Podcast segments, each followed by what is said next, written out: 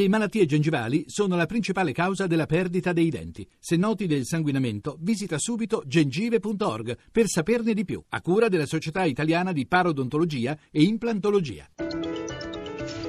Radio 1 News Economy. 17.32, buon pomeriggio, ben trovati da Luigi Massi, borse europee in netto ribasso, in Piazza Affari la peggiore, sui mercati torniamo tra poco per la chiusura in diretta proprio da Piazza Affari, intanto parliamo di lavoro, come sapete Genova è stata scelta quest'anno dai sindacati per le manifestazioni del primo maggio per porre l'accento sulla mancanza, secondo le sigle sindacali, di una vera politica di rilancio industriale. L'inviato Giuseppe Di Marco ha chiesto al presidente di Confindustria Genova Giuseppe Zampini se e come l'economia ligure sta uscendo dalla crisi.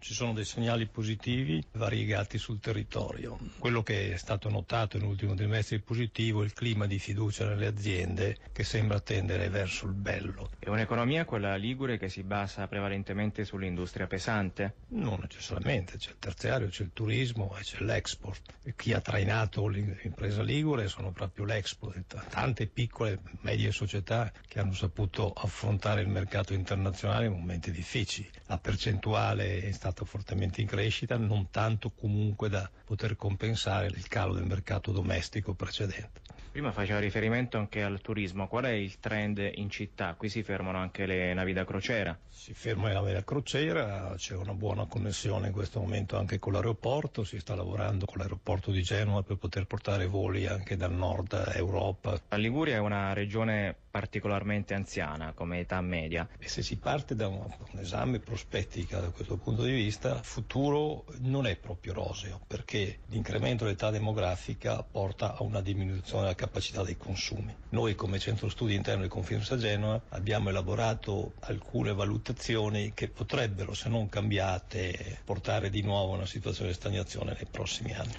Cambiamo argomento, molti negozi certo hanno chiuso a causa della crisi, ma le botteghe, i piccoli esercizi non sono affatto morti, al contrario sono numerosi quelli che si sono messi al passo con i tempi sfruttando anche le potenzialità della rete. Anna Trebbi traccia la storia di questo cambiamento, di questa evoluzione con Mariano Bella, direttore dell'ufficio studi della Confcommercio è cambiato in modo straordinario. In questi 70 anni, dal dopoguerra ad oggi, il commercio è nato. La storia ci dice che subito dopo la seconda guerra mondiale c'era il mercato nero, non c'erano i negozi, l'abbiamo costruito insieme questo commercio e oggi il consumatore, forse più che in altri posti d'Europa che ci stanno copiando tra l'altro, ha una varietà di formule, dalle grandi, dalle piccole, dal commercio elettronico, dal commercio in rete, dal commercio singolo, per soddisfare le sue esigenze. Credo che questo del pluralismo distributivo sia un valore settore da affermare con forza. Il piccolo commercio ha ancora un futuro? Assolutamente sì. Il commercio elettronico va di pari passo con il piccolo commercio. Alla fine l'aspetto materiale o la shopping experience, cioè il fatto che sei soddisfatto quando vai a fare la spesa o acquistare qualcosa anche per gratificarti, rimarranno sempre. Un futuro senza piccolo commercio sarebbe un futuro anche senza città, perché il piccolo commercio è la prima infrastruttura sociale dei nostri borghi, delle nostre città. I nostri imprenditori hanno capito che devono accettare la sfida e quindi moltissimi moltissimi sono già in rete, sono sui grandi marketplace internazionali e quindi fanno anche commercio elettronico. E anche nella piccola bottega? E anche assolutamente, certo, anche nella piccola bottega, anzi direi che i dati del Politecnico di Milano sul commercio elettronico dicono che il 50% del fatturato da commercio elettronico viene fatto su marketplace nostrani, non sulle grandi piattaforme, quindi moltissimi dei piccoli negozi che noi chiamiamo ancora botteghe ed è anche bello farlo, sono anche su internet e fanno promozione sul territorio.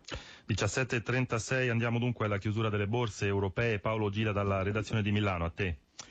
Buonasera da Milano, è stata un'altra giornata negativa per Piazza Fari e per tutti gli altri principali listini azionari europei appesantiti per quanto riguarda Milano dalla vendita dei titoli bancari e per quanto riguarda l'Europa anche dal clima generalmente negativo impresso da Wall Street nel pomeriggio. Ora il Dow Jones arretra dell'1,14% mentre il Nasdaq perde l'1,34%. Milano ha chiuso con un calo del 2,46%, Londra ha ceduto quasi un punto, meno 0,90%, quasi due punti ha perso Francoforte, meno 1,94%, un punto e mezzo Parigi. Tra i titoli bancari più penalizzati, Banco Popolare meno 7%, Unicredit meno 4,70%, buona invece la prestazione di Tecnogym nel giorno del debutto più 11%, torna ad allargarsi lo spread a 128 punti base, il rendimento dei BTP a 10 anni è all'1,48%, infine i cambi, l'euro incrocia il dollaro a 1,15,20. 17.37 News Economy torna domani alle 11.32 in regia Max Gambino da Luigi Massi. Buon proseguimento d'ascolto su RAI Radio 1. Radio 1 News Economy.